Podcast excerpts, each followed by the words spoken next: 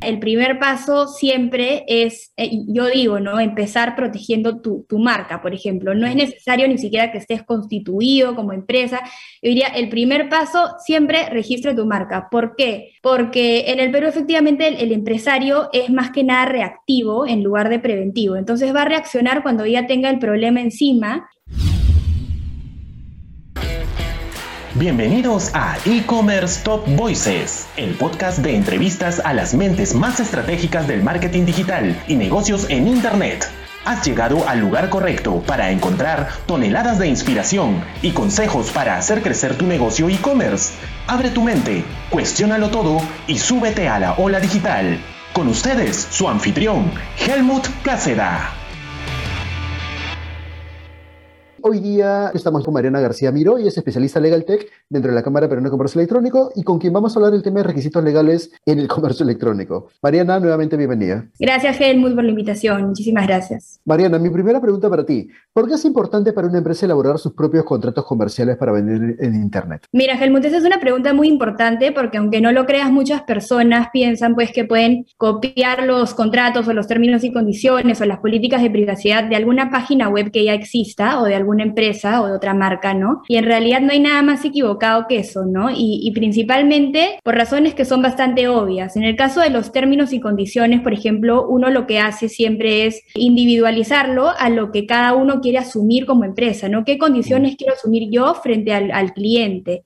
Y eso, lógicamente, va a variar caso por caso, ¿no? Yo no voy a tener necesariamente las mismas condiciones que otra empresa parecida a, a mí, ¿no? Eh, por ejemplo, horario de atención, políticas de entrega, este plazo para las devoluciones, incluso el propio uso de la página web varía y todos estos aspectos tienen que estar claramente definidos en los términos y condiciones. Entonces, por ese lado es imposible copiarnos de eh, otros términos y condiciones, ¿no? Y por el lado de, por ejemplo, las políticas de privacidad, eh, igual, ¿no? En una política de privacidad, ¿qué es lo que se pone? Nosotros ponemos qué información personal se va a recoger del usuario, con quién se va a compartir esta información y qué uso se le va a dar. Y eso, como sabrás, varía eh, también caso por caso. En algunos casos, pues pediremos eh, nombre, apellido y DNI, en otros casos pediremos un poco más de datos, ¿no? Y, y, bueno, igualmente en algunos casos lo compartiremos con alguna agencia de marketing, con alguna agencia de publicidad,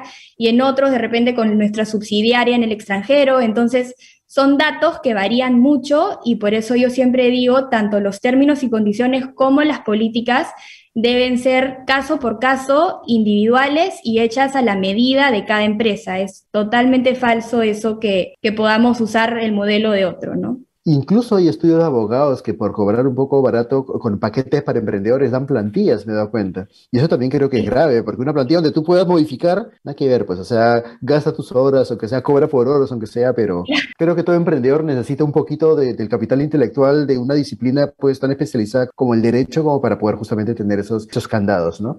Y solo para conocimiento general, Mariana, ¿cuáles son las entidades que vigilan y regulan el cumplimiento de estas normativas en comercio electrónico? Mira, hay más de una eh, entidad que supervisa, fiscaliza todo lo que es comercio electrónico. Por un lado tenemos a Indecopy, que es quien eh, viene a supervisar todo lo que es publicidad, eh, reclamos del consumidor, términos y condiciones, ¿no? En algunos casos también signos distintivos, registro de marca. Y por otro lado tenemos a la Autoridad Nacional de Protección de Datos Personales, que es completamente distinto al Indecopi, está adherida al, al, Ministerio de Justicia y es quien fiscaliza el, todo el tema relacionado a, a, las políticas de privacidad, ¿no? Cada una de estas está hoy en día fiscalizando más que nunca, justamente por todo lo que ha surgido en el último año Gracias a la pandemia, como ya sabemos, han surgido muchísimos negocios online y eso ha generado que tanto el Indecopi como la Autoridad Nacional de, de Datos Personales estén fiscalizando, sancionando, con multas ¿no? Eh, a, muchas empresas por no cumplir con eh, los requisitos legales, ¿no? tanto de consumidor como de, datos personales. entonces, en realidad, eh, como te digo, no, no, se trata de una sola entidad, sino que son en este caso dos. ¿no? Ahora, no solamente estamos expuestos ante los clientes externos, sino incluso ante los clientes internos, es decir, nuestro propio personal. ¿no? Por ejemplo, algo que se da muy común en el mundo del comercio electrónico es cuando los programadores desarrollan un código para ti y luego lo encapsulan y se lo llevan y con el pretexto de que es su capital intelectual y se lo venden a otra persona. ¿Cómo me puedo proteger yo como empresa legalmente frente a este tipo de violaciones a mi propiedad intelectual? ¿no? porque estoy pagando por algo. Mira, este, tú te proteges de distintas maneras, ¿no? Eh, por ejemplo, lo, más común es que, es que registres lo que te pertenece, registres tu marca, registres tus signos, ¿no? Eh, en el caso de este, derechos de autor, sí no es necesario el registro per se porque ya estás protegido, ¿no? Si es que tú tienes un software o, o algo que esté protegido por derechos de autor, no es necesario el registro, a diferencia de la marca. Pero respondiendo a tu pregunta, lo, principal sería tener todo en orden, empezando por lo que se pueda registrar, ¿no? Luego hay un caso, o sea, nos podemos cubrir a través de contratos de confidencialidad. Si nosotros vamos a compartir información eh, valiosa, información que, le pertenece a la empresa con algún tercero, ya sea un proveedor que nos está haciendo la página web, alguien que vaya a tener acceso a información valiosa interna de la empresa, uno se puede cubrir a través de contratos de confidencialidad o a través de contratos de no competencia, ¿no? En el caso de los contratos de, confidencialidad, eh, lo que se hace es, es que la persona te firme de que no va a compartir esta información con absolutamente nadie más, ¿no? Que esa información va a quedar entre tú y él.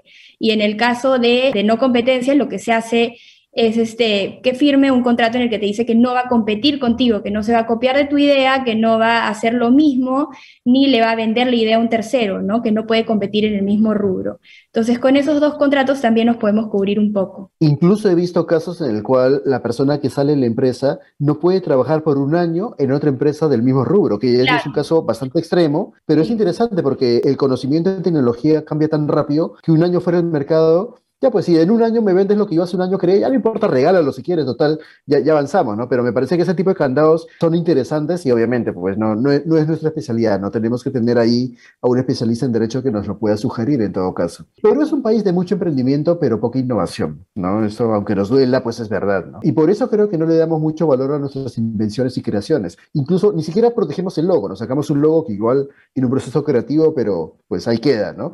¿De qué manera puedo evitar que se copien o pirateen mis creación. Sí, como, como lo comenté, mira, el primer paso siempre es, eh, yo digo, ¿no? Empezar protegiendo tu, tu, marca, por ejemplo. No es necesario ni siquiera que estés constituido como empresa.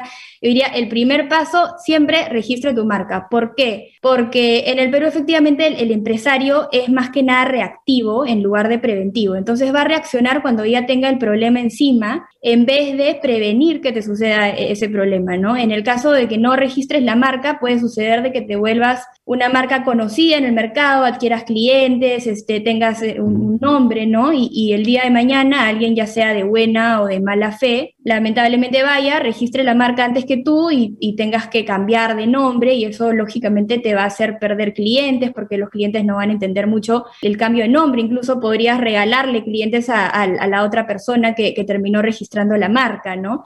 Entonces yo sí diría, eh, Helmut, que, frente a eso siempre es, importante eh, el registro de la marca, ¿no? Hoy en día los trámites de registro de marca son 100% eh, virtuales, son poco costosos, son bastante rápidos. A diferencia de otros países, somos uno de los países que, más rápido hace todo el tema del registro de marca. Y bueno, hay que aprovechar eso y, tratar de, de, prevenir un poco más los riesgos antes de que sea demasiado tarde, ¿no? Porque a veces ya cuando tienes el problema encima, ya es muy tarde para reaccionar. Y esto es importante, Mariana, eh, de repente tú lo sabes. ¿Cuánto demora el trámite del registro de una marca en Estados Unidos, en otro país y en Perú? Como para tener un paralelo y entendamos qué tan rápido somos, ¿no? Mira, en Perú dura aproximadamente tres meses, ¿ya? Este, aunque a algunos les pueda sonar, wow, tres meses, en realidad no es tanto. En Estados Unidos puede ser entre seis a doce meses y, lo mismo, ¿no? En Latinoamérica también, de repente un poco menos que en Estados Unidos, serán unos cuatro o cinco, pero te diría que en el Perú, de todas maneras, somos uno de los países que más rápido la tenemos. En tres meses tú haces tu búsqueda, solicitas tu marca, esperas el plazo para oposiciones. Si es que no hubieran oposiciones, se hace una resolución, ya sea favorable o no, pero en el plazo de tres meses. Buenísimo. Bueno, hemos hablado un poco de políticas y condiciones, contratos de desarrolladores, eh, contratos de, de confidencialidad y no competencia. ¿Qué pasa cuando, por ejemplo, y esto es algo para todos los emprendedores cuando están iniciando un negocio, a veces somos inocentes, todavía no sabemos negociar, ya voy hacer un negocio con Mariana, ya 50-50, no miti-miti. 50 Mariana, 50 Helmut o, o lo divido entre 3, entre 4 por partes iguales. Pero el punto es que muchas veces los emprendedores no comparten la misma pasión, ¿no? Generalmente el que tiene la idea es el que se amanece y le mete todo el punche, y a los que invitan, como no fue su idea, bueno, le dedican tiempo, pero no tanto. Entonces, ¿es justo que sean partes iguales? O en el peor de los casos, la otra parte de repente que ya firmamos y ya le di acciones, sucede que todo lo que me prometió que iba a hacer por la empresa no lo ha cumplido.